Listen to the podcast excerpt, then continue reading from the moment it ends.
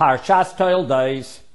Esav Rasha, Yaakov wants to buy the Bechired. Esav says, ah, what do I want it for? Hine anochi holech lamus. I'm on my way to death. I'm dying. So uh, what am I going to do with the Bechira?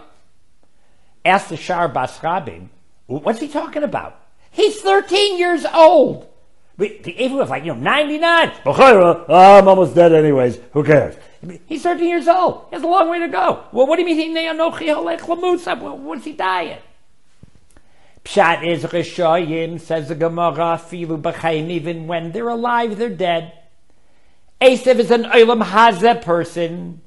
Every day is one step closer to death and finality, and it's all over. And as far as that goes, why would I waste my time on a Bechira, on Avodah, and mitzvos, and Beis HaMikdash? That's not going to enhance my Olam Hazeh. I, am dying, and, and I'm going to get it all in but before that happens, because once I'm dead, it's all over. We're not like that. We believe that every day is a step closer to Olam Haba. Every day is a step closer to real Kirvas Elokim, when our neshama goes back up to Shemayim. And therefore, we put our efforts into what will advance that cause better. Are you an Olam Hazeh Yid? And therefore, you want to maximize that and just, you know, do enough to keep you out of Gehenna?